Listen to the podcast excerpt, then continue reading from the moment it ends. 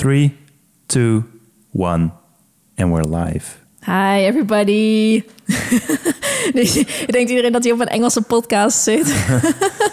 No, it's Dutch. Huge deception. Iedereen die via de Engelse woorden hier kwam, zit op een Nederlandse podcast. Haha. Ja, helaas. Oh, dat doet me eraan denken dat ik dus afgelopen week met iemand in contact was die uh, ons podcast voor de eerste keer ging luisteren. Ja. En die zei als feedback, ik had gevraagd van, hey, wat vond je ervan? En die zei als feedback, ja, ik vond het niet zo chill dat jullie die Engelse woorden de hele tijd tussendoor gooien. Ja, Nee, maar en ik snap dat wel. Ik snap Ja, dat oprecht. wel. Ik snap het. Ik snap dat. Want ik denk, hè, dat is gewoon hoe wij praten. Wij praten ook echt met z'n tweeën ook echt best wel veel gewoon Engels, omdat we gewoon niet eens doorhebben, denk ik, dat we dat doen. ja omdat het, het- Sommige dingen klinken gewoon leuker in het Engels. Ja, En dat vind ik ook echt. ja, daar kan ik niet echt omheen. Maar ik, ik ben het zo gewend. Ik bedoel, ik kijk superveel, ik lees superveel Engels. Ik kijk superveel Engelse film, of filmpjes, YouTube, Engelse podcast. En het gaat gewoon vanzelf. Ja, is bij mij net zo. En ik moet erbij zeggen, en, want ik heb al, ik doe dat al echt al zo lang. Volgens mij heb ik jou ermee aangestoken, denk ik. Of het erger gemaakt in elk geval. Ik praat altijd wel een beetje Engels. Ik luisterde natuurlijk ook al heel veel eh, Engels YouTube en Ja, ja, dat soort dan dingen. gaat het makkelijker. Het gaat gewoon makkelijker. Ik luister eigenlijk hoofd. gewoon niet heel veel eh, Nederlandse dingen. Nee, ik ook niet. Ja, en, en soms heb ik echt gewoon moeite om Nederlandse woorden te zoeken, omdat ik gewoon in Engels Ja. denk. En het is heel irritant hoor. Ja, maar ik denk, eh, ik denk dat dit is wel echt hoe wij zijn. Wij praten zo in het echt. Ja. Ehm, en iedereen die mij kent, die weet dat ook. Dus het zou juist nep zijn als we nu heel erg zouden proberen om Nederlands te praten. En daarom, weet je, ik, ik probeer het wel meer, maar dat is hetzelfde als dat ik mijn Gronings accent probeer. doe, je dat, doe je dat bewust dat je minder een Gronings accent hebt? Ik, ik heb dat heel lang bewust gedaan, ja. Oh, wat grappig. ja. Nou ja, dat is echt wel jaren geleden. Toen praatte ik echt wel meer Delft zelfs. Delft-Zijls. ik Ja, heb geen idee. Hoe, hoe, is Delft zelfs? Nou ja, je slikt woorden gewoon in. Zei ik dat net nou? ja, maar dat dus. Oh my En dat heb ik afgeleerd door gewoon ABN te proberen te praten. En dat is even omschakelen waar het kan. En nu horen mensen, als ik bijvoorbeeld een bruiloft heb, dan horen ze nog steeds wel een beetje dat ik in elk geval niet uit Utrecht kom of niet uit Amsterdam. Dus ze weten vaak niet echt waar ik dan wel vandaan kom. En als ik dan zeg Groningen, dan zeggen ze: Oh ja, ik dacht al dat ik iets kon horen. Maar dat is goed, want dan is het niet meer, niet meer, meer heel zo overduidelijk. ja. Precies, ja. Nou, ik, heb, ik had in het begin heel erg een Duits accent toen ik weer naar Nederland kwam. Dat is nu Oh, dat wel weg. geloof ik, ja. Maar ik heb nog een beetje, en dat is Duits, maar ik heb een beetje die R, zeg maar. Zeggen mensen soms tegen mij, maar dat is Duits. Dus niet dat ik, weet ik veel, kom niet uit, Oh, uit Gooi of zo. nee, oké. dat is, eh, ja. En ehm, dat is misschien ook wel een beetje de verklaring in elk geval bij mij. Want ik heb het dus al, me- al zolang ik me kan herinneren dat ik Engels, dat het heel erg on top of my head is, zeg maar. Om, om Engels ook te praten. En dat komt omdat je, als je talen leert, eh, als je jonger bent, dan maken je hersenen maken een apart taalcentrum aan, zeg maar, voor een taal. En dat Ja. is bij taal nummer één zo. En bij taal nummer twee is dat zo. Het is een apart hersencentrum aanmaken. Maar bij taal nummer drie, dan wordt er geen apart centrum meer aangemaakt, maar wordt het zeg maar verwoven in de andere Oh, twee. ja, ja. En dat maakt dat hè, in hersentaal zo betekent het dat de connecties tussen die centra eh, sterker zijn. Dus dat je ook makkelijker heen en weer springt van taal. Ja, nou ja, dat is dus eigenlijk gewoon nodig om nieuwe talen te leren. Ja, Daar want dat, dat is ook de eh, reden waarom het, waarom het steeds makkelijker is om een taal te leren. Omdat die dus heel erg met elkaar verbonden zijn. Ja, En- ja, ja. ja maar het zorgt er dus ook voor dat je heel erg heen en weer springt. En het zorgt er heel erg voor dat ik heel vaak woorden verwissel. En het zorgt ervoor dat ik soms Engels praat en denk... Huh, oh ja, ik heb niet eens door wat ik doe. Klopt, ik zal proberen er een beetje op te letten. Want ik denk zelf ook wel eens van... oké, het moet wel verstaanbaar blijven. Het moet wel prettig te luisteren zijn, zeg maar. Maar aan de andere side, dat is wel gewoon hoe ik ben. Ja, dus klopt, ja. take it or leave it. ja. Nou ja, ik, ik, ik heb het bij anderen ook wel eens gehoord. Maar ik denk dat er een verschil zit tussen... In elk geval bij mij is het dus zo, net als wat jij zei... eh, dat, dat het voornamelijk is omdat ik heel veel Engelse content consumeer. Maar ik heb soms het idee dat anderen zeg maar Engels praten... omdat het cooler klinkt Ja, of zo. en dat is niet hoe- waarom merk- wij het en dat doen. merk je Ja. zeg maar wel. En Ja. dat, misschien dat dat nog een, een klein verschil is. Maar is- dat probeer ik niet Wat, te wat doen. zeggen Het is mensen? niet, Het is toch legit? Of, ja, eh, precies. Dat, dat zijn echt van die, van die Dat phrases, zeg maar. Ja, dat wij phrase. nou. Nee, savage. ja, precies. Nee, dat, eh, Nee, dat dat, vind ik dan weer niks. Nee. Nou Maar goed. Oké, we zijn hier natuurlijk niet om over taal te praten, want jullie moeten gewoon lekker luisteren en niet letten op hoe wij alles precies zeggen. No. Ehm, dus we gaan even starten met de update. En ehm, zal ik maar beginnen? Ja, is goed. Oké, nou, ik ga gewoon heel eerlijk zijn. Deze week gaat het niet zo heel goed.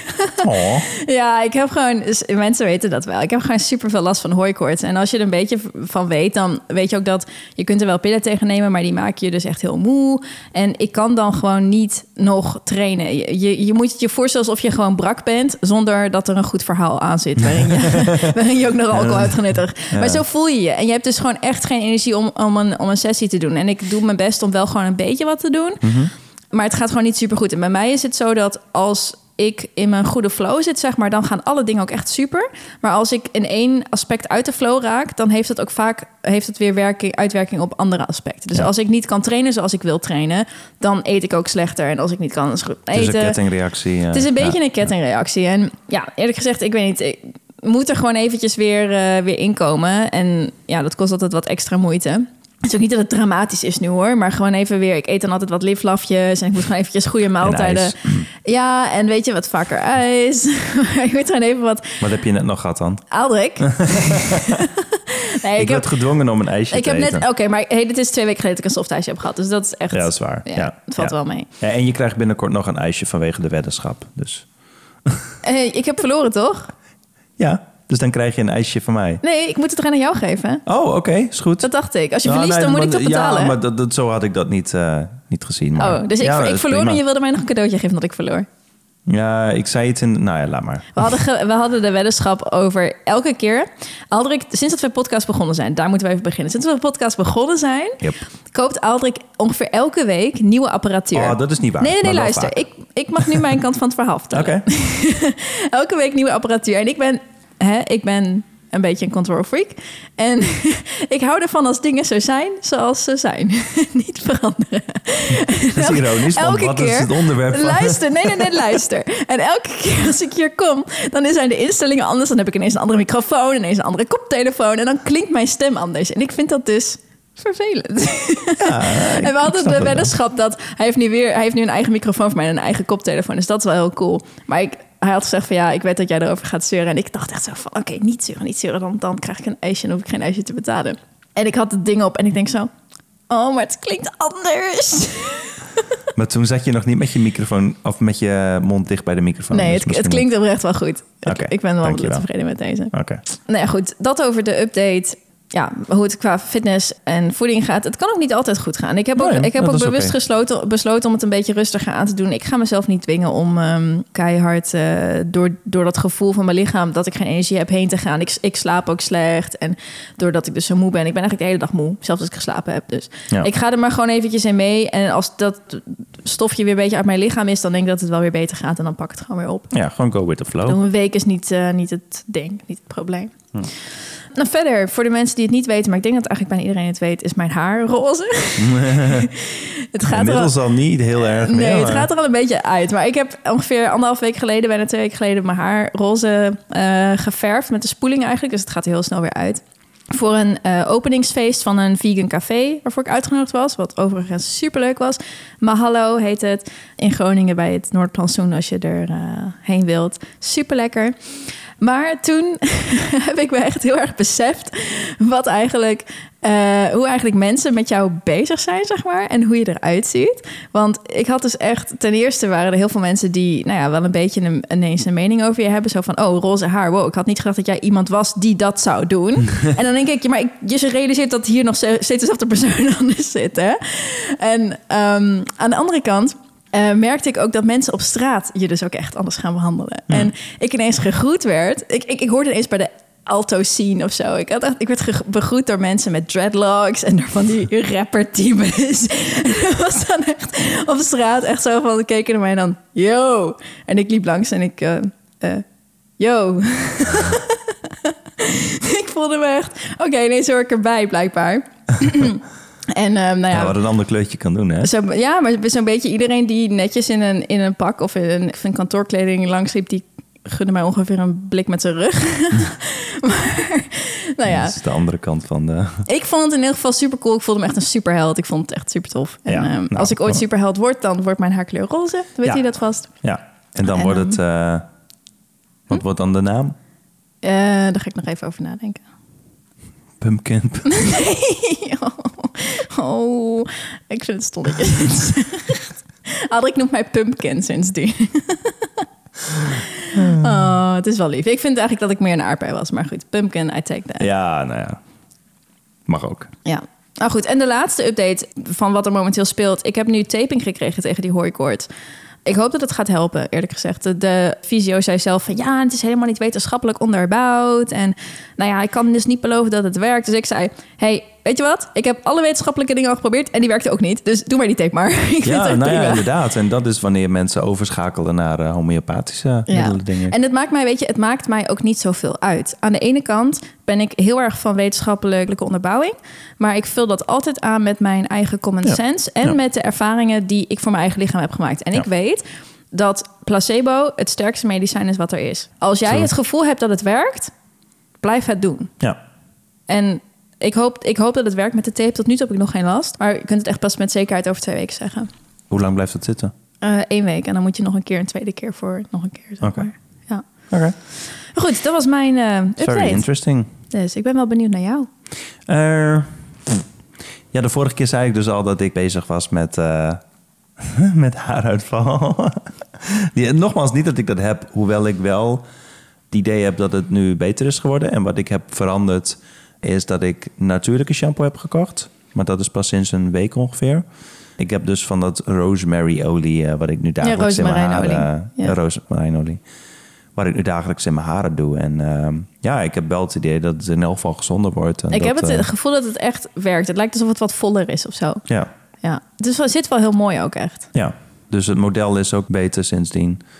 Dus eh, ja, dat is, dat is wel goed. En ehm, ik ben nu ook eindelijk bezig met smoothies maken. Volgens mij zei ik dat vorige keer ook al dat ik Ja. er toen net mee bezig ben. Maar nu ben je wel echt goed. Ja, ik heb vandaag weer wat nieuwe recepten eh, gehaald. Ja, ik denk dat ik nu wel wat, wat lekkers heb, heb kunnen vinden... die ik misschien met andere kleine dingetjes kan combineren. We hebben hem ook gepost op ons kanaal. Ja. De Healthy Chats podcast. Ja, Dus ik vond je- hem echt lekker. Ja. Oh, misschien als je een eh, vriend hebt of een partner die je wilt, wilt wennen aan smoothies.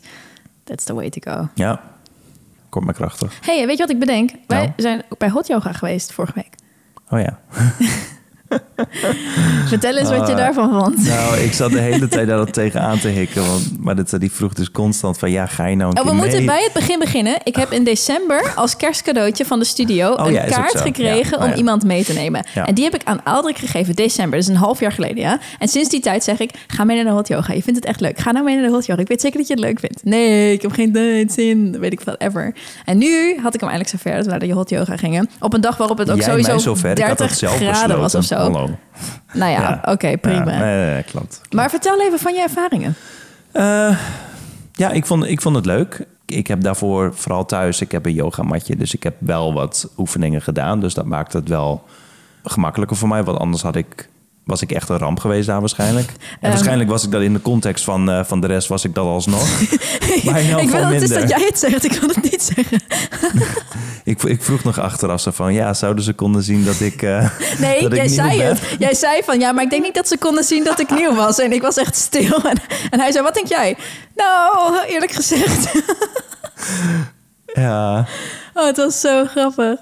Oké, eh, ik vond dat je het echt supergoed deed, eerlijk Ja, gezegd. vond ik ook wel. ik vond dat Vond je het echt heel goed deed. Al sowieso dat je alles geprobeerd hebt, vond ik heel tof. Ja. En ik denk dat je, iedereen maakt dezelfde soort tussen aanhalingstekens beginnerfouten met ja, yoga. ja, namelijk ja. te snel, te veel willen. Terwijl yoga juist heel erg een aanvoelen is van wat kan ik. En heel erg een, Ja, maar dat een zei je daarna uithouden pas. in het moment. ja, maar ik wilde dat jij er open in ging. oh, oké, oké. Daarom heb ik niks gezegd. En bovendien, dat is eigenlijk aan de, aan de teacher, aan de yogi, om het je te vertellen, zeg maar. Maar het heeft Ja, ze ook wel die, een beetje eh, gedaan. Nou, ik heb niet echt een beginneling inleiding gehad. Nee, maar we gingen naar een yoga voor gevorderden, want dat wilde jij. Want andere yoga vond je te licht. ja, Volgens mij heb ik dat nooit gezegd. maar nou, volgens mij heb je dat wel geïmpliceerd. dat Het was in elk geval niet te licht, want ik stond op mijn matje keurig alle houdingen te doen. En naast mij hoorde ik... Ja, ik heb ook echt nog nooit zoveel gezweet. Dat is echt verschrikkelijk. Het was echt een fucking zwembad. Jouw handdoek was gewoon nat. Ja. Gewoon echt, gewoon soaking wet. Ja, dat echt constant te druppen op elk deel van mijn lichaam. Maar ik, ik ben daar jaloers op. Ik wil dat ook. Ja, het is niet dat dat een knop bij je is of zo die ik aandoe. Nee, Dus, is ja. aanleg. Maar ik vind het super chill als je veel kunt zweten. Ja. Gewoon dat, dat lijkt me zo reinigend, zeg maar. Ja, misschien wel. Misschien dat ik daarom ook wel moeite heb om eh, in de sauna te zitten. Omdat het voor, mij, voor mijn gevoel in elk geval snel gewoon te warm wordt. Oh, maar dat heb ik ook. En ik kan niet zweten. Ik zweet echt bijna nooit. Oh, ja. oké. Moet, ik moet echt... En Het zal vast ook een kwestie ik zijn moet, van wennen. Ik moet en in een warme ruimte zijn en cardio doen en echt zwaar. Dan ga ik zweten, anders niet. Nou ja. En bij, zelfs bij hot yoga zweet ik relatief weinig. ja, ik weet niet wat ik liever heb, maar ik, ja, ik weet het verschil niet. Dus. ja, Was dat je update? Want dan, eh. Ja. Zullen we verder? Ja. Of überhaupt beginnen? ja, Laten we beginnen. Ehm, 30 minuten verder. Ja, laten we beginnen. we gaan het hebben over veranderen. Dat is de podcast van vandaag. We hebben een podcast opgenomen over voeding. We hebben een podcast opgenomen over sport. En eigenlijk is het heel belangrijk om een goede mindset te hebben om daar beter in te worden.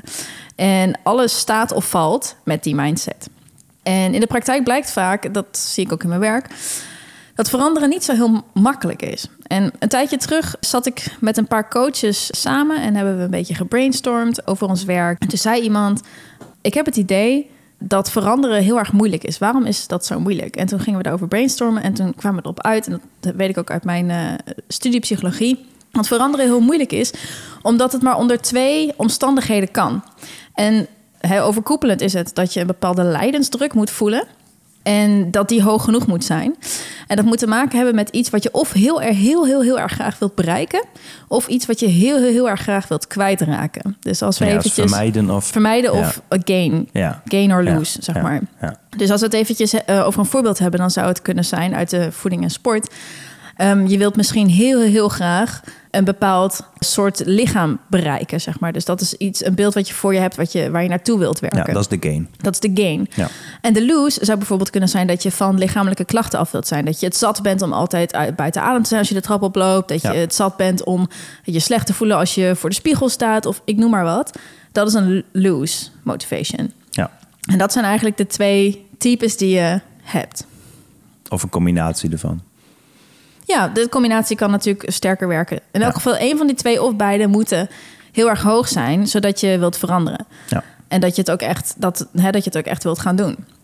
Wat we gaan doen in deze podcast is jullie tips geven en informatie over hoe je dat kunt doen, hoe gedragsverandering werkt en hoe je het zelf kunt toepassen. En we gaan ook wat vertellen over hoe wij zelf veranderd zijn en wat ons daarin geholpen heeft. Ja. Als we even teruggaan naar wat ik net zei, hè, het voorbeeld met eh, dat je om te kunnen veranderen een bepaalde motivatie nodig hebt, een hele sterke motivatie. Ik denk dat het belangrijkste is om voor jezelf duidelijk te maken waarom je iets wilt, als je wilt veranderen. Ja. Ook omdat het soms kan zijn dat die wil van buitenaf komt. Dat je denkt dat het van jou is, maar dat je eigenlijk het gevoel hebt dat je af moet vallen van je partner. Of dat je af moet vallen omdat je moeder altijd zegt van meid, eet nou eens even wat minder. Komt dat van buitenaf of komt het echt vanuit jezelf? En komt het echt vanuit jezelf, dan heb je iets om mee te werken. Je hebt een bepaalde, een bepaalde kracht die jou vooruit kan drijven, zeg maar. Mhm. Ja, ik zat net even naar mezelf te refereren in hoe ik vanuit mijn ongezonde leefstijl naar gezonde leefstijl ben gegaan. Moet je even vertellen hoe ongezond je echt at? Moet dat echt? Ja. Wat noem eens eventjes de dingen, de dingen, de dingen die je at. Ehm, toen eigenlijk al wel veel spaghetti en zo. Alleen toen Met spekjes. met, met spekjes en zo. En, eh, en met eh runde gehakt. Nou, ja, dat, dat had ik veel. Frikadellen. Ja, frikadellen was toen wel iets minder. Maar ik heb periodes gehad dat ik eh, zes frikadellen in de week had. Met ook nog patat drie keer in de week. Repen chocola. Daar kwam ik vandaan met ongeveer twee à drie repen chocola max per dag. Oh, dat vind ik zo erg. Ja, dat was ook best wel erg. En ik zat me gewoon af te vragen waarom ik gewoon niet gezond was. En waarom ik altijd heel vaak koortsuitslag had en zo. Oh my god. dat soort shit. Oh, en toen dus- kwam ik in je leven. Nou, er zat nog wel een klein beetje geschiedenis vooraf. Want Maar je, je, je had, was ook te zwaar, toch? In die nou ja, tijd. te zwaar. Ik, ik, ik kreeg op het duur een buikje. En het begon dus eigenlijk En met... jij bent niet iemand die... die jij bent niet, Nee. hebt niet de bouw voor iemand die nee, een ik buikje heb, heeft. nee, absoluut niet. Nee. Nee. Nee, Ik denk dat het een beetje begonnen is met dat ik wel veel Netflix zat te kijken. Dus ook wel documentaires, ook over veganisme, et cetera. En daar kwam ik ook achter dat, dat heel veel vlees en nou ja, andere producten... die eh, kunnen dus zorgen voor, eh, voor kanker. Ze kunnen zorgen voor eh, hart- en vaatziekten, et cetera. Dat was in de periode dat ik me echt gewoon shit voelde. Shit als in gewoon ja, weinig ze energie. zijn ook lang... Ja, ze kosten heel veel moeite om te verteren. Dus Ja. ze kosten je lichaam heel energie. Ja, ja, dus ik, dat was in de periode dat ik gewoon heel... Ja, zwak is niet het juiste woord, maar gewoon moe. En, en ik ben toen ook naar de dokter geweest. Ik heb bloedtest laten, laten doen, et cetera. En ik dacht op de duur ook dat mijn B12 te laag was. En dat was allemaal goed, dus dat was het allemaal ook niet. En nou ja, het- dat was eigenlijk vanuit mij een angst van... oké, dat is niet de kant waar ik op wilde. En eh, toen leerde ik Maritza kennen. En toen was ik al geïnteresseerd in het veganistische. En zij had me toen een voedingsschema aangeraden. Eigenlijk ben je mijn klant. Eigenlijk, eh, ja, vanaf dat moment was ik jouw klant toen. Oké, echt heel kort. ja, precies. Maar, eh, maar zo is dat dus, dus begonnen bij mij. En waarom kwam ik hier ook alweer op? Dat je duidelijk moet maken waarom je iets wilt. Ja, nou ja, en bij mij was dat dus, eh, wat ik net al zei, was dat dus de angst. In de eerste instantie. De angst van ik wil niet diabetes krijgen, ik wil niet suikerziekte krijgen, ik wil niet eh, hart- en vaatziekte Jij krijgen. bent natuurlijk ook al wat ouder dan ik. Ik denk dat mensen van mijn leeftijd daar nog helemaal niet mee bezig zijn. Maar ik denk Nee, dat als je als- de eerste dingen merkt van... oh, Ja, hey, ja, ik kom ja, wat moeilijker uit mijn bed dan vroeger. oh, hey, die heb ik nu toch wel een paar pijntjes. Dat je dan gaat realiseren dat het leven niet oneindig is. Nee, klopt. Nee, klopt. Ik bedoel, toen ik jonger was, toen ik at veel ongezonder dan zeg maar de laatste jaren. Alleen ik voelde me gewoon goed. Oh, maar ik was gewoon jonger. Ik bedoel, ja, dat speelt mee. Maar toen ik over de 30 was, toen, eh, ja, toen begon het wel te komen. En vrienden en familie die zeiden op het duur zo van, oh, je hebt ook wel een buikje gekregen. Oh. En som- sommige mensen die horen dat en hebben zoiets van, ja, zo be it, weet je wel. Maar ik vond dat echt verschrikkelijk. Oh. Dus ik Ik, denk van, dat ja, heel veel mannen... Ik heb het wel vaak gehoord. Dat veel mannen het stiekem van binnen toch niet zo chill vinden hoor. Met het Nee, maar wat, wat, wat dus interessant is, is dat de ene, nou in dit geval dan ik, dan zegt ze van, hé, hey, wacht eens even, dit klopt niet, hier moet, hier moet wat aan gedaan worden. En ik denk dat dat, dat een half jaar ongeveer geduurd heeft voordat ik dat af en toe heb gehoord. Maar het ging voor mij echt om toen ik een eh, soort van oude vriend tegenkwam. En eh, die had ik echt al heel lang niet meer gezien. En zo van, yo, jij bent eh, veranderd. Zei hij tegen jou? Ja, zo van, yo, je hebt een buikje gekregen. En toen dacht ik van, oké, dit is niet goed. Het was altijd andersom. Dus, dus toen dacht ik van oké, dit, dit moet anders. Nou ja, toen kwam jij op het pad. Dus ik- weet je, dat is eigenlijk vooraf gegaan. En, ik heb al mijn vriendjes tot nu toe slanker gemaakt. Ja, nee, het is, eh, ik, ik ben iets, iets lichter geworden. Ik denk dat ik vijf kilo... Ja, maar je hebt al- veel spieren erbij gekregen. Ja, ja, precies. Ja. Ja, Ik denk Nee. dat jij wel 10 kilo verschil hebt hoor. Ja, dat denk ik ook wel. Ja. Ja. Ja, het is in het begin ook heel snel gegaan. Een beetje wel te snel. Maar goed, op het duur, het was dus eigenlijk vanuit angst. Maar op het duur zat ik ook wel weer... Ik heb vroeger ook gesport en toen had ik ook gewoon een veel beter lichaam dan toen. Dus toen was het denk ik een combinatie van eh, de gain en van de lose. Ja. Want toen dacht ik ook van, eh, wat heb ik te gainen, zeg maar. Wat was jouw gain? Eh, mijn game was om gewoon weer een, een goed lichaam te krijgen. En wat was je lose? Eh lose was, ik wil geen hart- en vaatziekte krijgen. En dat mensen, denk ik, opmerkingen maakten. Ja, ook dat. Ja, Ja. zeker. En dat, dat, dat was dus een externe bron. Ja. Dus, en uiteindelijk is dat een interne bron geworden. ja. Want nu, nu is het intrinsieke motivatie. Ik heb zeg maar niet meer van buitenaf nodig van dat mensen, nou ja, iets over me zeggen wat ik niet leuk vind. Ja. Dus, dus op het duur wordt het intrinsiek. En dat is denk ik, nou ja, de fase waar je uiteindelijk naartoe wil. En dan wordt het ook een, eh, een gewoonte. En dan, ja. Wat ik vaak zie, en ik denk dat elke coach dat wel vaker tegenkomt, is er zijn heel veel mensen die willen veranderen. Mhm. En er zijn toch maar heel weinig mensen die ook echt gaan veranderen. ja. En dat komt ook weer, ook weer een stukje uit de psychologie, dat er een verschil is tussen iets willen doen en iets gaan doen. En Ja. dat verschil is veel groter dan je denkt. Dat is ons echt geleerd. Als je met iemand aan de slag gaat, realiseer je dat als iemand zegt van ik ben van plan om dat te doen of eh, ja, ik wil dat doen, dat is niet in zijn hoofd, ik ga dit doen. En ik heb de afspraak met mezelf gemaakt dat ik dit ga doen. Dat is niet hetzelfde. En daar zit ook nog best wel een st- groot stuk tussen. ja. Dus daar kun je gebruik van maken als je dat voor jezelf weet. Dat je hersenen willen niet registreren als stappen zetten. Dus als jij praat als van ja, ik wil dit doen, ik wil wel afvallen. Nee. Zeggen tegen jezelf, ik ga afvallen. Ik ga deze stappen zetten. Ik ga er nu verandering in brengen. Ik ga het proces starten. Ik ga het proces starten. Je hoeft niet gelijk, hè, je hoeft niet gelijk 100% te geven, maar begin. Ja. En zeg niet, praat niet over willen. Dat is eigenlijk een soort van het van je afhouden. Dat is net als moeten. Nou ja, nou, ik denk niet. Ik denk Zo- dat de willen is gewoon niet beginnen. Nee. Het is gewoon nog niet beginnen. Je bent gewoon nog niet op het punt waarop je echt begint. En daarmee hou je jezelf eigenlijk... Je saboteert jezelf. Ja. Daar komt het op neer. Ja. Dus ehm, ik denk dat het heel belangrijk is om je te realiseren... dat iets ook echt gaan doen... gepaard gaat met iets opgeven. Dat is altijd zo. Als je verandert, dan komen er altijd onaangename dingen bij die je moet doen. Of je moet tijd opgeven, of je moet geld opgeven, of je moet comfort opgeven. Je moet meer moeite doen om iets te bereiken. Dus ga ervan uit dat je iets moet opgeven. Ik heb een vriendin en die zegt al jaren: Ja, en als jij bij mij in huis zou wonen, dan zou ik zo fit zijn. En dat, is, dat hoor ik best wel vaak van mensen die dat denken. En dan zeg ik altijd: van ja, maar ik ben jouw vriendin. Jij krijgt echt maar alle info van mij gratis. Gewoon whenever you want it. En desondanks lukt het haar niet om echt te starten. Dat is zeg maar haar willen. Zij blijft zeggen van ja, maar ik wil dit. En als dit zo was, dan was het beter. En als het zo was, dan zou ik, zou ik beginnen. Maar dat is niet zo. Het zit letterlijk. Als, als, als. Het, ja, het zit letterlijk in haar hoofd. En als ik met haar in gesprek ga en zeg van... oké, nou weet je, dan geef ik je wel wat tips. Dan zegt ze van, hey, kun je me tips geven? En dan, wat moet ik doen om dit en dit te bereiken? Dan zeg ik, nou ja, dan moet je, als je dat wilt... dan moet je dit of dit of dit of dit doen. Dan zegt ze, ja, maar daar heb ik geen tijd voor, hoor. Of, ja, maar dat wil ik niet opgeven. Dan merk je of iemand het echt wil... in de zin van dat hij bereid is om dingen op te geven. En, De ehm, angst is niet groot genoeg. Nou ja, of de angst is niet groot genoeg, of je bent gewoon nog niet op het punt, inderdaad. Misschien Ja. is, is het de motivatie, hè, de loser Ja, gain. of, of, de, of de gain is natuurlijk nog ja, niet de, duidelijk lose, de loser maar- gain motivatie is nog niet sterk genoeg. En klopt. ik denk wat heel goed kan werken als oefening voor jezelf. En ik doe dit ook met coaches, dus dan weet je, weet je eventjes een oefening. Schrijf voor jezelf op wat je wilt bereiken. Wat jou daarvan weerhoudt om dat te bereiken.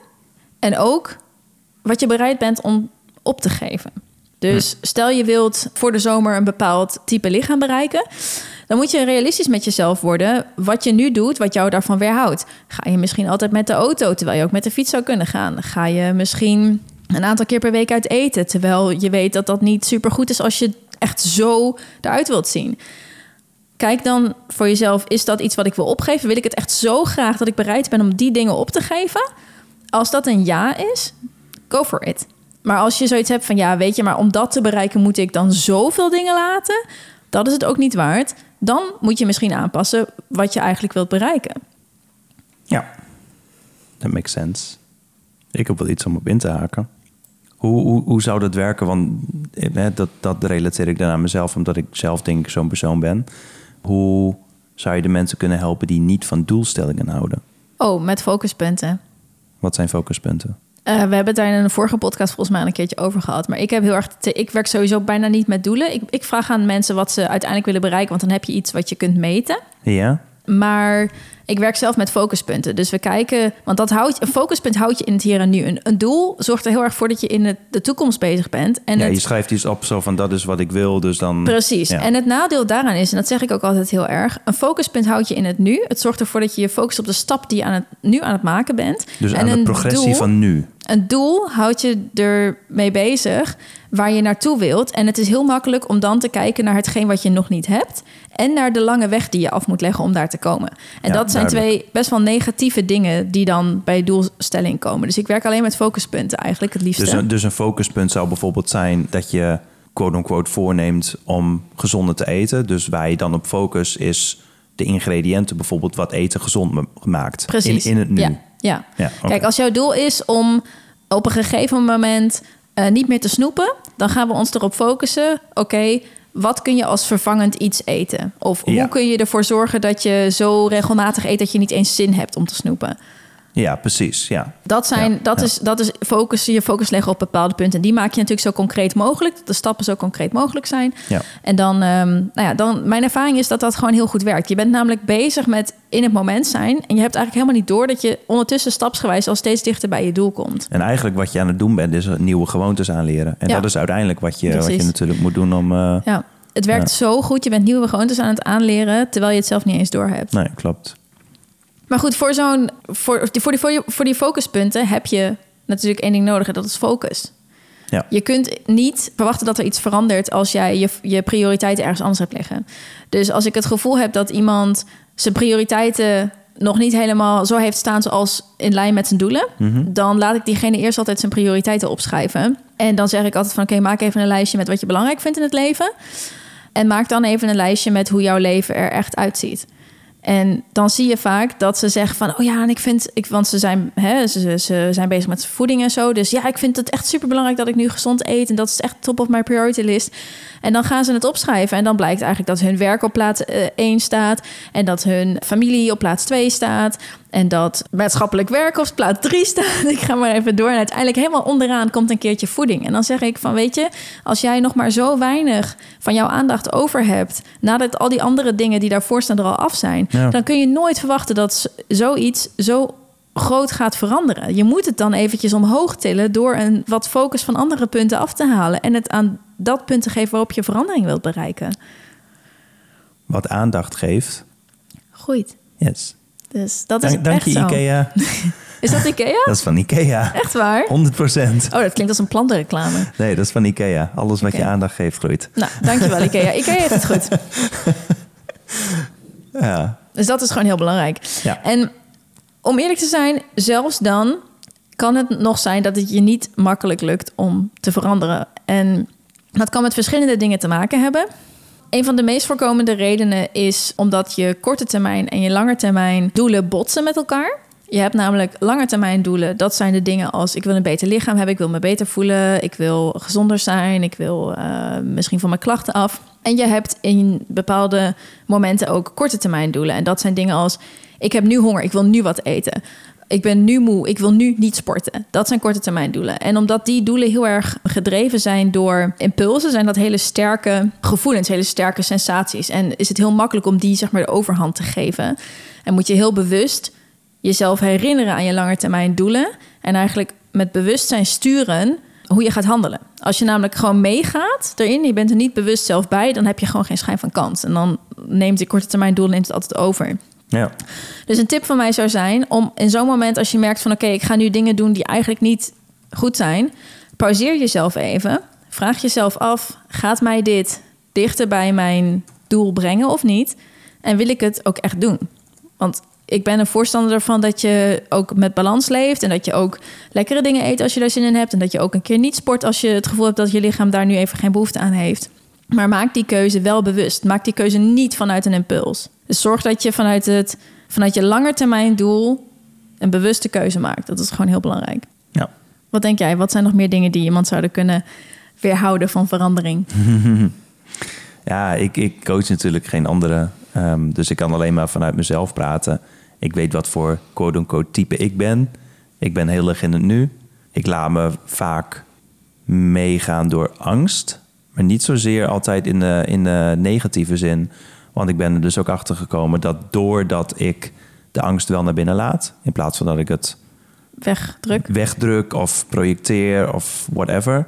laat ik het wel binnen. Maar daardoor ben ik wel in staat om makkelijk te veranderen, denk ik. Ja, jij bent een van de mensen die ik ken die het meeste en ook het beste kan veranderen. Ja, ik bedoel, kijk, als, als, als je teruggaat zeg maar, naar de oertijd, dan het, hetgeen dat hun eh, ervoor zorgde om te veranderen, dat was gewoon puur angst. Dat was uiteindelijk zeg maar, de reden waarom mensen ehm, nou ja, deden wat ze deden. Ze waren misschien toen wel wat primitiever, maar dat zit nog steeds in ons. Ik denk, ik zou angst, ze- meer, ik zou angst meer uitdrukken als lijdensdruk, maar ik denk dat we hetzelfde bedoelen. Eh, Want angst is een hele sterke motivator. ja, Ja, en dat kan uiteindelijk heel goed worden. ja. Een andere hele belangrijke tip, denk ik, die daar mooi op aansluit en die we ook al eerder eens in, in een podcast benoemd hebben, is hoe belangrijk visualiseren is als je doelen wilt bereiken. Als je namelijk nog in je oude mindset zit, is het heel lastig om jezelf überhaupt voor te stellen hoe het gaat zijn als jij de verandering doorlopen hebt. En dat kan jezelf heel erg belemmeren om die stappen te zetten. Een soort van die oude mindset houdt je op de plek waar je nu bent. Als jij in je hoofd hebt van ik zal nooit slank worden, ik zal nooit zo goed worden als die en die, ik zal nooit dit kunnen opgeven. Dat zijn overtuigingen, Dat toch? zijn, dat Ja. zijn belemmerende overtuigingen. Ja. Dan is het ook zo. Wat je meer gaat helpen, is om jezelf hè, dat stuk achter te laten. Om ook heel bewust te besluiten van... oké, al deze dingen die ik nu denk, die ik nu doe... dat is de oude ik.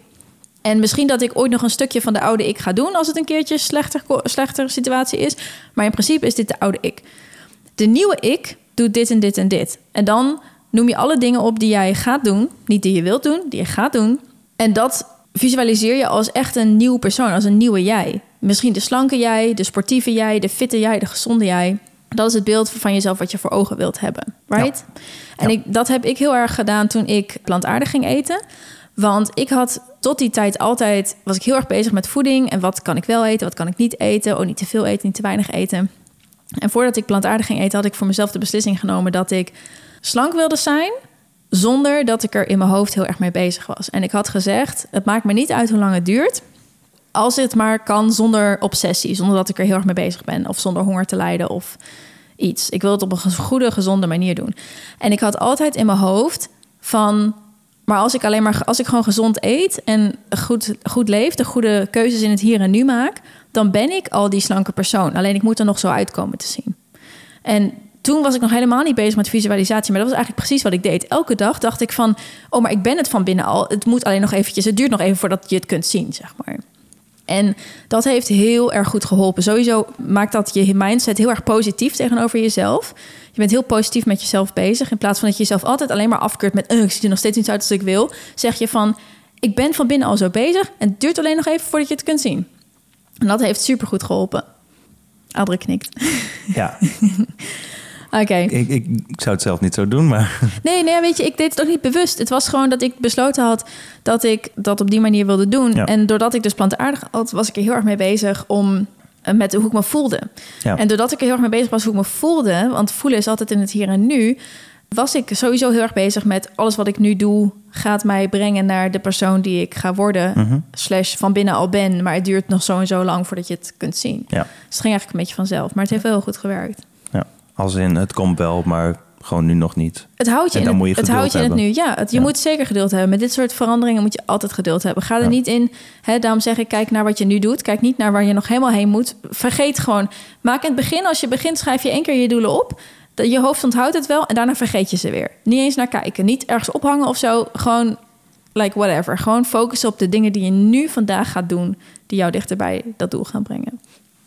En om dat te kunnen doen, is een stukje realisatie nodig, denk ik een stukje acceptatie van hoe je nu bent. En veel mensen hebben een heel erg zwaar oordeel over zichzelf. Zo van, eh, ja, ik ben te zwaar en het, eh, ik doe het niet goed, ik faal. Het, het klinkt bijna als, als een soort van, ik mag er niet zijn. Het is niet goed zoals ik nu ben. En dat is wel nodig om, om stappen te zetten, want acceptatie betekent dat je eerlijk bent met jezelf. Getting real Ja, noem ik dat altijd. Getting real en niet je kop in het zand steken of de situatie ontkennen, want dan heb je geen startpunt. het is hetzelfde bij eh, verslaafden, eh, dat ze pas van hun verslaving afkomen... Als het, ja, wanneer ze accepteren dat ze verslaafd zijn. ja. Het, is het, het, was zelfs hetzelfde bij mij toen ik overspannen was. Pas op het moment dat ik zei van oké, ik was de hele tijd zo van nee, het gaat wel goed. Ik moet gewoon eventjes een weekje rust hebben. En maar pas dan ga je naar oplossingen zoeken. Ja, Want tot die tijd ja, vertel je tegen jezelf dat het toch niet waar is of whatever. Ja. En dan, ja, dan... en ik denk dat het goed is om erbij te zeggen, acceptatie van dit soort dingen doet een beetje pijn. Omdat je geconfronteerd... Ja, je wordt geconfronteerd met dingen waar je niet blij mee bent. Ja, Ja, en het, hè, het, is, het is eng om eh, veranderingen te ondergaan. En op het moment dat je echt accepteert hoe het, hoe het ervoor staat, dan moet dat wel. Maar dat is de reden waarom mensen die bijvoorbeeld heel, heel erg veel overgewicht hebben en die echt hè, wiens leven bedreigd is, die desondanks niet veranderen, omdat ze dat stukje missen. Ze doen niet aan getting real.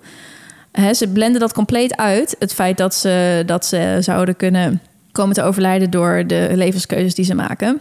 Ja ik dus denk dat, is super belangrijk. Ik denk dat daar vaak een, lo- lo- los van het overgewicht, maar gewoon voor mensen die iets hebben, zeg maar, qua gezondheid. En dat, ik denk dat rokers dat ook in hele sterke mate hebben. Dat ze het constant rationaliseren, ach, het, het valt wel mee. En dat is vaak het, nou ja, Ja, nee, het, het je stukje hebt, eh, wat, wat, wat weerhoudt eigenlijk om, eh, om Te vervolgens de verandering eh, in, in werking te zetten. Ik denk dat er twee types zijn. Je hebt de types die inderdaad het gewoon rationaliseren, een soort van wegdrukken. En je hebt de types die het wegdrukken, die wel weten hoe slecht het is, maar die er gewoon niet over na willen denken. Dus elke keer als je met hun een gesprek bijvoorbeeld erover aan wil gaan, die dan weglopen. Dat is ook heel, gewoon heel duidelijk vermijden van de realiteit. Ja, jezelf verdoven. Ja, realiseer je dat als je echt veranderen wilt veranderen, dat je een stukje, dat je door een stuk heen moet wat gewoon even pijn gaat doen. Ja. Maar En- wat uite- uiteindelijk daaruit komt, Dat is wel nodig om te kunnen beginnen. ja, Ja, dat is wel nodig. ja klopt.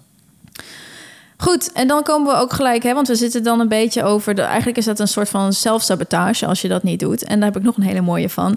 Want eh, dat is mijn volgende. En dat is: als er niks verandert, dan verandert er ook niks. ja, dat klinkt heel plat. Maar als je er eventjes over nadenkt, eh, ik ga het eventjes toelichten. Realiseer je dat gedachten over verandering niet hetzelfde is als dingen veranderen.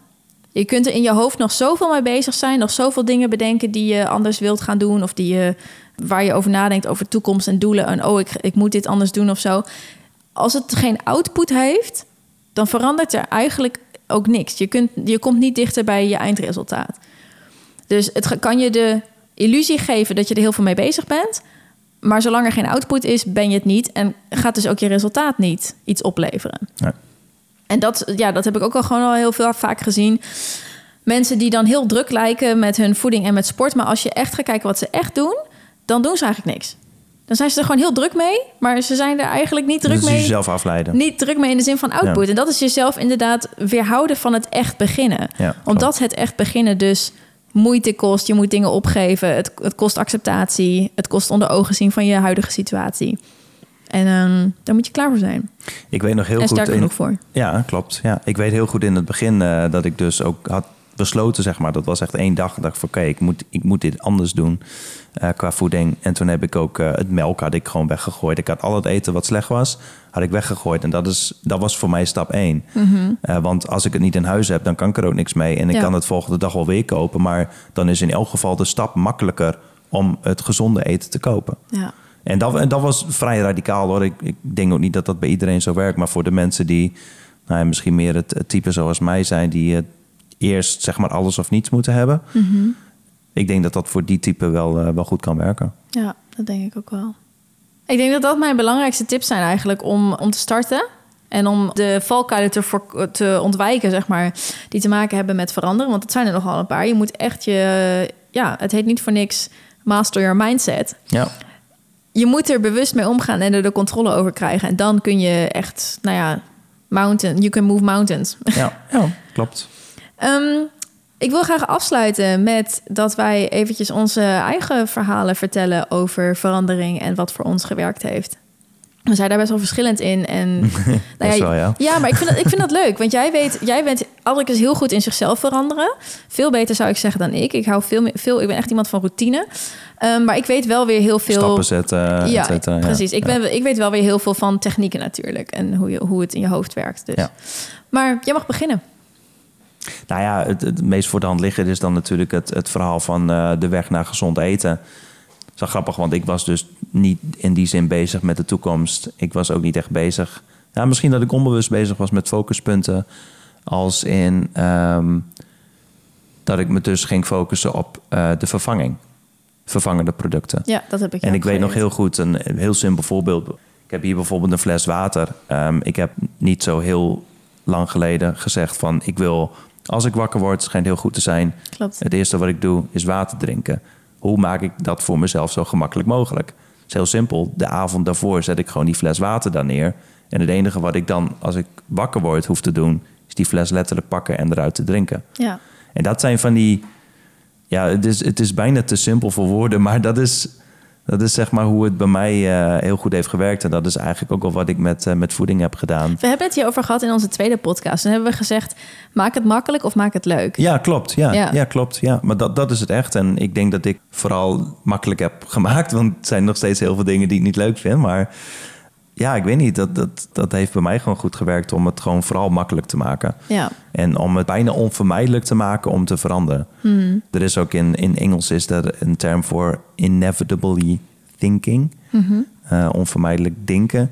Dus dat is zeg maar je leven zodanig indelen... zodat het bijna onvermijdelijk is dat je die verandering doorvoert. Oh ja, dat, daar ben ik helemaal voor. En een, een voorbeeld zou bijvoorbeeld kunnen zijn... als ik heel veel moeite heb om naar de sportschool te gaan... dan kan ik bijvoorbeeld met jou... Of in de met sportschool slapen. eh, dat, dat zou één mogelijkheid zijn, ja. Maar een, een voorbeeld zou bijvoorbeeld zijn dat ik eh, tegen jou zeg van... oké, ehm, eh, we gaan maken. sporten, we gaan, afspraak, ja, we gaan een afspraak Ja. maken om dat te sporten. Als ik bijvoorbeeld niet sport of als ik bijvoorbeeld met jou heb afgesproken... dat ik drie dagen in de week ga sporten, maar ik ben met twee dagen... moet ik jou bijvoorbeeld geld betalen. Ja. Dat is een extreme vorm, maar dat is een manier zeg maar, om het in elk geval gemakkelijker te maken Ja. eh, voor jezelf. En uiteindelijk heb je die afspraak natuurlijk niet meer nodig, want dan worden de Ja. gewoonten. Maar het heeft sowieso een paar maanden nodig om dat een nieuwe gewoonte te maken. Ik Dus- denk, ja, ze zeggen dat het drie weken duurt voordat je een nieuwe gewoonte hebt en dat het drie maanden duurt voordat je er niet meer over nadenkt. ja, ik denk zelf dat het langer is, maar Zou wel ja. kunnen, ja. Maar wat, wat ik denk ik wel goed vind aan wat je zei... en wat denk ik de mildste vorm is van iets inevitable maken om te doen... Mhm. is om een afspraak te maken met jezelf. Dus zelfs al heb je geen enkele middelen... heb je geen enkele persoon waarmee je een afspraak kunt maken... je kunt niet het makkelijk maken of leuk voor jezelf... dan kun je alsnog een afspraak maken met jezelf. Ja, maar eh, kijk, voor de mensen die dan zeggen zo van ja, maar die afspraak die kom ik dan niet na. Ja, dan ben je, dat kan. Dan ben je nog eigenlijk nog wat stappen ervoor. En dan, Ja, dan moet je, ja, Ja, dan, ja, je moet eerst zeg maar alles wat we net hiervoor allemaal hebben opgenoemd, dat moet zeg maar goed staan. En Ja. hè, je moet een afspraak met jezelf moet een bepaalde waarde hebben. En ik denk dat iedereen dat kan leren, maar dat je het ook weer kunt verleren. Dus als je gewend bent om afspraken met jezelf te denken van ja, boeiend. Hè, je kunt het ook weer trainen dat zo'n afspraak iets waard ja, is. Ja, klopt. En ik denk dat mensen die wat verder zijn in sport en voeding, die afspraken ook makkelijker met zichzelf kunnen houden. Want die weten ook, oké, Ja, ik ben brak, ik heb geen hè? zin om naar de sportschool te gaan, maar ik heb met mezelf afgesproken, dus ik ga. Tenminste, ik praat zo met mezelf. Ja, maar dat is dus de basis. En eh, daar hebben we het eerst ook al over gehad, bijvoorbeeld met de woning. Op het moment dat je gaat verhuizen, dan, ehm, dan heb je geen basis. Dus wat je dan moet halen, dat zijn heel veel meubelen. En dat Ja. zijn zeg maar de basis. Ja. En dan later, als al die basis staat, dan koop je een kleedje, dan koop je een bloemetje, et cetera. Ja. En dat zijn eigenlijk die veranderingen wat pas veel later komt. Want eerst moet die basis zeg maar goed staan. En dat is dus nou, dat je überhaupt bijvoorbeeld gaat sporten. Of dat je, nou ja, in mijn geval was het dan eh, de basis leggen om in elk geval de juiste ingrediënten in huis te halen. Ja. En allereerst alles weggooien wat gewoon ongezond is. Ja, start with the start.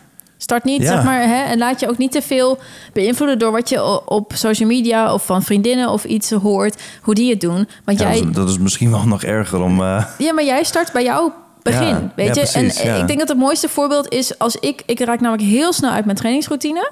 Als Hm. ik even een paar dagen niet geweest ben, dan ben ik gelijk weer uit. En moet ik gelijk weer, oh, weet je... ja, ja. Ah, Ja, ja. Zo ja maar ik, merk het zelf ook. Als ik bijvoorbeeld op vakantie of zo ben geweest, weet je wel. Dat is net een week en dan... Maar wat ik altijd moet doen, is rustig beginnen. Ik weet dat dat gewoon heel erg goed werkt voor Ja. mij. Ik moet eerst... Ik ga, als ik dan een tijdje eruit ben geweest, dan ga ik eerst naar yoga. En dan ben ik weer eventjes eh, aangewend dat ik mijn lichaam überhaupt beweegt. Dat ik naar een, een plek toe ga op een bepaalde tijd die ik heb afgesproken met mezelf. en dan de eerstvolgende keer daarna ga ik misschien naar de sportschool. En dan ga ik met zo'n houding van, nou, ik zie wel, ik ga gewoon heen. Ik zie wel. De keer daarna ga ik er naartoe. En dan kijk ik of ik een redelijk chille sessie eruit kan gooien. En meestal dan pak ik het al wel weer op, want dat bent, bent gewend, dus het gaat wel weer snel. En dan krijg ik ook al wel weer snel zin om echt te knallen, zeg maar. Maar ik ga nooit met het idee de eerste keer weer naar de sportschool nadat ik eventjes een paar dagen eruit ben geweest met, oh nu ga ik een keiharde sessie doen. 9 van de 10 keer werkt het niet, heb ik er geen zin in, eh, ben ik moe, ehm, moet ik eerst weer gewoon een beetje opbouwen. Ja, en de reward dat je uiteindelijk wel gaat, is altijd goed daarna. Zo van, ja, Mhm. je bent dan toch wel weer trots op jezelf dat je toch wel weer bent gegaan. Stel een doel wat je ook kunt halen. Kijk, als jij de lat zo hoog ligt dat je, legt dat je hem niet kunt halen, is dat super het heel onmotiverend. Het is super Ja. unsatisfying. Het is veel beter om realistisch te zijn met jezelf en jezelf goed te kennen. Kleine te realiseren stapjes. van oké, ik ga gewoon niet als ik anderhalve week maar een beetje la-la heb gesport en ik ben twee keer heb ik overgeslagen. Ja, ga ik niet de eerstvolgende sessie daar staan als, weet ik veel, sportbabe 101. Maar ehm, dan moet ik eventjes wat langzamer beginnen en weer het gevoel krijgen van, oh ja, ik kan dit inderdaad. Let's do it. Ja, Dat is gewoon veel slimmer om de lat niet te hoog te leggen. ja. Babystapjes. Ja, Dat is uiteindelijk I'm all about baby steps. I'm all Ja. about baby steps. Yes, me too. Maar onbewust. Ik ben daar niet in die zin mee bezig. Maar om even terug te komen op jouw verhaal, want jij zei dat je ah, bepaalde angst nodig hebt om goed te kunnen veranderen. Ja. Tell me about it. Nou ja, wat ik net al zei, ik denk dat mijn grootste angst eh, vooral was dat, dat ik het absoluut niet tof vond om te horen dat anderen, zeg maar, vonden dat ik dik aan het worden was. Oh, ik kan me het zo niet voorstellen dat je dik was. Ja, nou ja. Ik Nou, heb wel foto's, ik heb wel foto's gezien. Dik, dik mag ik, mag ik eens, een foto delen? Als we Eh, vinden? Nou, die ga je niet vinden. Jawel, je hebt me er ooit een keer eentje gestuurd. dat ik bijna niet... Ja, oké. Ja, misschien wel. Please. Maar misschien, ja, misschien dat je die mag delen. Maar anyway, ehm, dat was een angst. Maar ik denk dat ik het vooral heel eng vond om te horen dat Dat er heel veel mensen zijn die eh, bypass operation, eh et cetera, moeten krijgen voor hart- en vaatziekten, dat soort dingen. En dat dat dus gewoon terug te keren was. En dat ik dacht van, oké, met voeding, Ja. ja. En dat ik toen echt dacht van, oké, dit, dit is gewoon niet het pad waar ik naartoe wil. En dat was, eh, Ik begin echt misselijk te worden van mijn ijsje nu. daar heb ik nooit last van. Nee, maar omdat dit verhaal zo, zo is, zo van don't eat shit. En dan denk ik, oh, but I did. Ja, nee, maar weet je, kijk, maar dat is met alles zo. Ik bedoel, als je af en toe eh, bijvoorbeeld vlees eet, ik bedoel, daar is op zich niks mis mee. Dat, dat hebben we altijd Af gedaan. Alleen het, weet je, het, het is altijd het, het, het, het extreme wat gewoon niet goed is. En De drie à vier repen chocola per dag. Oh, exact, dat en de zes frikandellen eh, in de week. Oh man. God, dat is wat ik in een jaar eet, denk ik. Als Ja, in, eh, ik nou eet niet eens frikadellen, maar wat dat, ik in een dat, jaar dat geef was gewoon echt mijn verslaving toen. En, eh, ja. Maar goed, maar, maar toen, ik, ik wist zeg maar niet wat er op het spel stond. Ja. Ik wist gewoon letterlijk niet of dat zo erg was. En Maar die angst was dus een hele sterke motivator toen. Uh, t- Toen ik het uiteindelijk wist wel. Maar Ja. daarvoor moest ik wel eh, de documentaires bekijken... en kijken wat het effect op het lichaam was. En voor sommige mensen betekende dat ze naar de dokter gaan... omdat ze zich niet goed voelen. En dat ze dan bijvoorbeeld Dan horen dat ze reality ziek zijn. check krijgen. Precies, Ja. en dan de reality check. En dan duurt het vaak nog even voordat die reality check eh, landt. Maar op het moment dat ze dat hebben gevoeld, ja, dan gaat het vaak. En dat was bij mij in ieder geval ook zo. Mhm. Dus eh, eigenlijk alles wat ik nu, eh, dat is hetzelfde met, met mijn haar. Ik was dus bang dat ik kaal zou worden. Maar dat is dan het moment, zeg maar, dat ik er iets aan doe. Mhm. En zonder die angst zou ik dat niet hebben gedaan. Ja. Ah, best wel goed. Ik zat net even te denken dat ik momenteel ook niet echt bezig ben heel erg met veranderen op het gebied van voeding en sport. En ik denk dat dat is omdat ik geen lijdensdruk heb. Nee, Ik ben namelijk je- tevreden met hoe het is. Precies, dus en dan, eh, ja. ik heb wel zoiets van, oh, ik zou wel willen dat iets meer van dit of iets Ja, meer van dat ja. of iets minder van dit of iets minder van dat. Maar het is niet zo erg dat ik de motivatie voel om er iets mee Nee, maar dat is een doen. goed teken. Want En nu, nu zeg ik dit alsof ik vijf kilo overgewicht heb die kwijt wil raken. Maar hè, ik ben natuurlijk in terms of fitness, ik ben natuurlijk al heel erg fit. En voor mij is dat dan zo van, oh, en ik zou wel willen dat je al mijn apps ziet, weet je. Of ik zou wel willen dat ik echt eh, zulke, zulke benen heb. Weet je, dat is nog weer een stapje verder. Ik- ik- ik denk in die dat- wereld leef ik. Ik denk dat het eerst dan begint, in mijn geval in elk geval, met angst. Hè? Dat, dat, dat ik een angst voel dat ik dan vervolgens ga veranderen. Op het moment dat er een bepaalde basis is, is die, is die angst weg. En dan neemt vervolgens een soort van ideaalbeeld neemt het over. Dat ik dan bijvoorbeeld ga van, oké, maar hè, nu ben ik aan het sporten... maar nu wil ik bijvoorbeeld een beter lichaam. Precies, daar, dat is daar dus zit niet ik. meer uit angst. Ja, nee, dat is precies. En daar zit ik denk ik dat ik gewoon bij het ideaal... Ik heb namelijk geen, geen angst in die zin een drive of een Nee, discomfort nee, heb ik niet. nee. Ik heb gewoon Maar ik ideaal denk veel mensen wel. Ja, Ik denk dat veel mensen uiteindelijk toch wel iets van een angst hebben... of eh, discomfort of ongenoegen.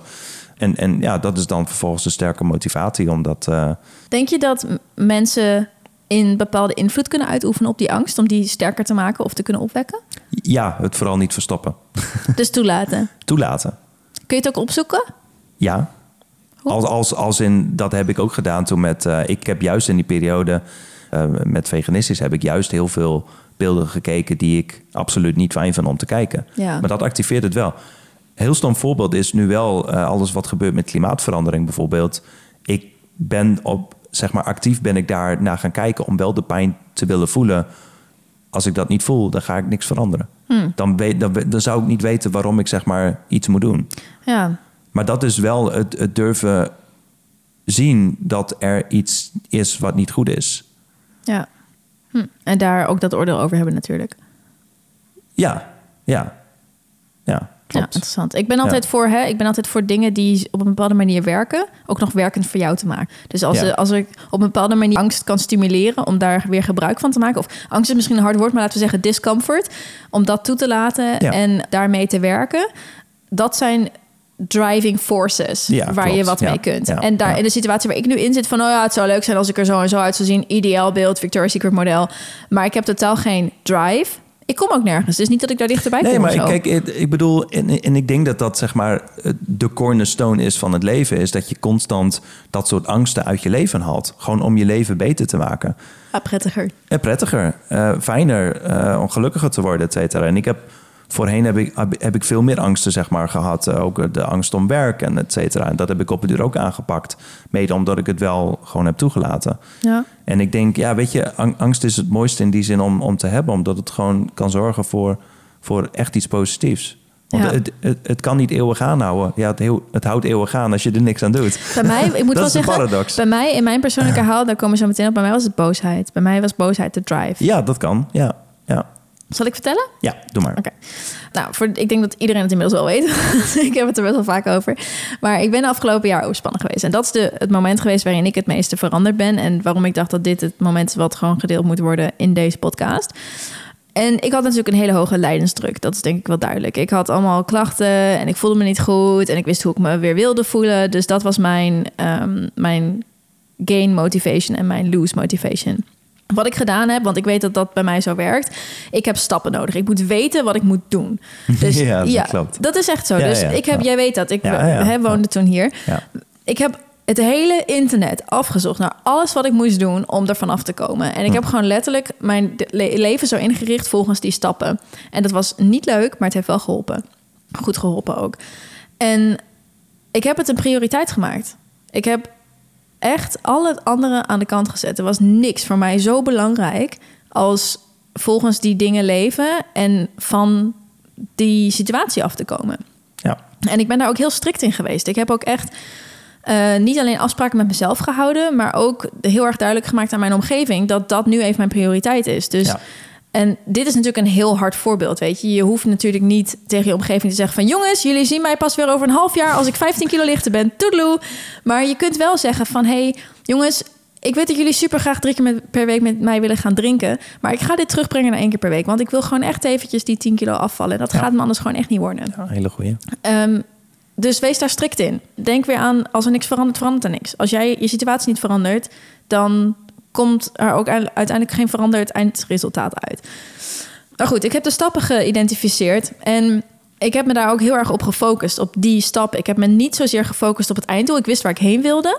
Maar Ja, ik je heb... wist ook niet hoe lang het zou duren. Nee, Dus, dus het was heel goed. Ik kon inderdaad ook totaal niet inschatten wat de afstand was, zeg maar. nee. Dus ik moest me ook wel focussen op het hier en nu. Ja. En ik heb gewoon echt elke dag opnieuw gezorgd dat ik die dag zo goed mogelijk kon leven volgens mijn plan, volgens mijn stappen, zeg maar. Mhm. En ik denk dat dat het beste is om te doen. Om voor jezelf een plan te maken of een. Als je niet van. Ik hou van plannen. Maar als je niet van plannen houdt. Een visie. Visie is ook goed. Zit Ja. ook in je hoofd. Ja. Een visie van: oké, hoe wil ik dat mijn dag eruit ziet? Die mij, als ik die heel vaak herhaal, dichter bij mijn doel gaat brengen. En dan focus je je elke ochtend, 24 uur lang, alleen maar op het goed doorleven van die dag. En vergeet dat fucking doel daarachter, weet je? ja. Dat heb ik gedaan. En wat mij ook nog heel erg geholpen heeft, is om, en wat denk ik ook jou kan helpen, is om te bepalen wat je nodig hebt in zo'n moment. En om dat ook binnen te halen of toe te laten. Want er zijn altijd mensen die je willen helpen, of er zijn middelen die je kunnen helpen, een bepaalde mindset die je kan helpen. Maak dat ook duidelijk voor jezelf en laat dat toe, zeg maar, in je leven. ja. Dus. Ja. Ik bedoel, jij hebt met mij toen samengewoond. Jij weet dat ik echt aan een soort van missie begonnen was toen. Maar ehm, ja, het heeft wel gewoon heel goed ge- geholpen. En Ja. ik ben er Ja. gewoon heel van afgekomen. En ik ben in die periode gewoon ontzettend snel heel erg veel veranderd. Ik ben nu echt een ander mens dan toen. Dat zal iedereen zeggen die overspannen is geweest. Je bent er sterker door geworden. Ja, je, je leert jezelf zoveel beter kennen. Ja. En ehm, ik ben niet meer de persoon van toen. Nee. En je verandert natuurlijk altijd. Je, er loopt natuurlijk een bepaalde ontwikkeling. Maar ik heb gewoon nu echt het gevoel dat ik een ander persoon ben. En dat vind ik wel cool. Maar ze zeggen ook wel dat dat soort periodes ook vaak is om, eh, om, om iets in te kunnen zien, om echt dingen te leren, om vervolgens weer verder te kunnen. Ja, dat denk ik ook. Oh, om nog even over boosheid op, daar nog even op terug te komen. Die boosheid bij mij die ontstond omdat ik het gevoel had dat, dat ik heel erg alleen voor stond. Dat niemand overspannenheid snapte. En zelfs de professionals waar ik naartoe ging, die deden het een beetje af met... ja, je hebt geen eh, stoornis, dus we kunnen je niet helpen. Pas als je echt, eh, echt een burn-out hebt, dan kunnen we er wat mee. Dat maakte mij zo boos dat ik dacht van, what the fuck, weet je? Dus ik moet wachten totdat ik echt ziek ben en dan pas kunnen jullie mij helpen. En dat maakte me zo boos dat ik dacht, oké, weet je wat, dan doe ik het zelf wel. Ja. En dat was mijn driving force. Dat heeft uiteindelijk echt het omslagpunt gemaakt. Want vanuit, ik, als je overspannen bent, dan weet je, je hebt geen energie, je hebt geen, geen kracht voor niks. Maar dat heeft mij, ik weet niet waar die kracht vandaan kwam, maar het kwam van diep bij mij. En dat heeft mij de energie gegeven die ik nodig had om de stappen te nemen die nodig waren, zeg Ja, maar. ja, Dus Ik- zorg dat je een driving force hebt, dat is denk ik heel belangrijk. ja. En bij Adrik is het angst. En bij mij is het... Ik, ik functioneer echt wel goed op boosheid.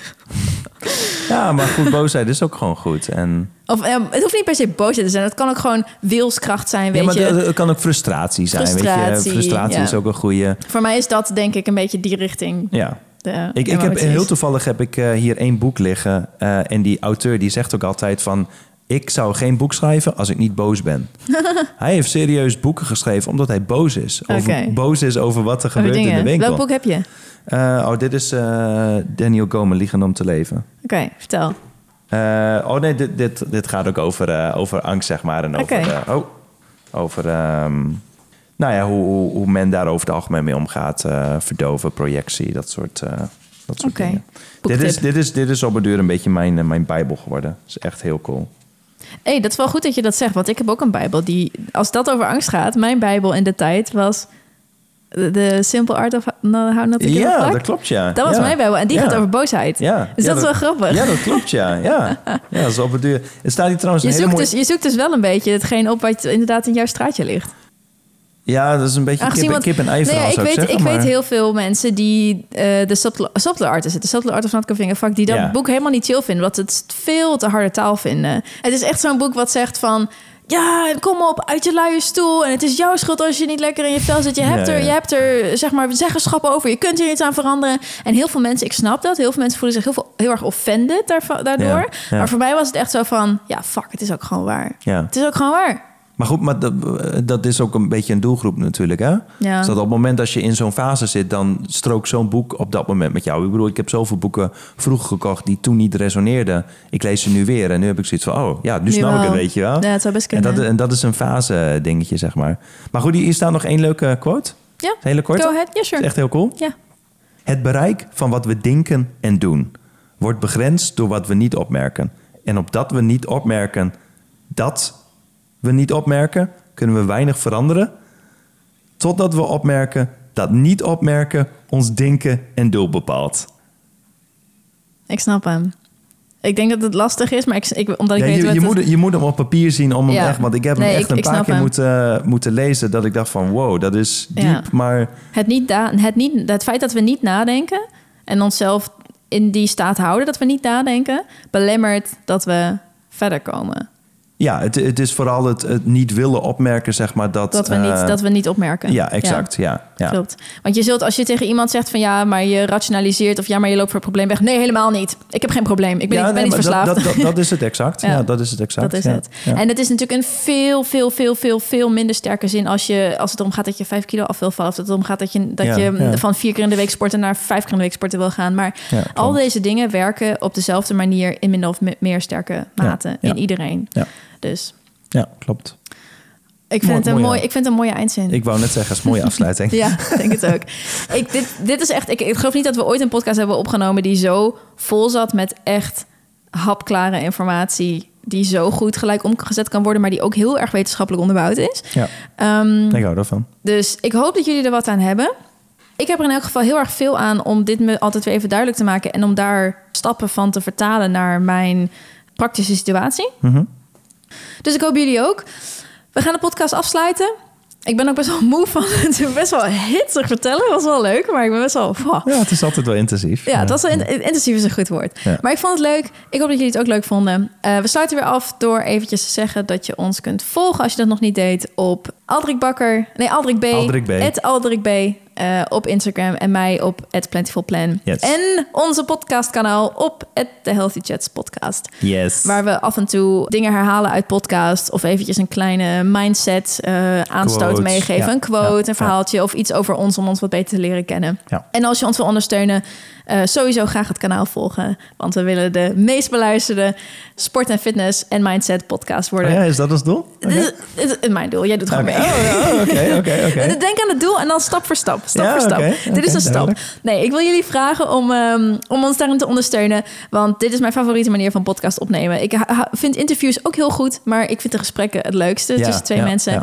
en eh, over mijn lievelingsthema in the whole world. dus als jullie ons willen helpen, I'm forever thankful. En ja, ik denk Ja, dat, dat is- eh, ja. dat we daarmee afsluiten. Oké. We zien jullie de volgende keer. Yes. Ciao. Bye bye.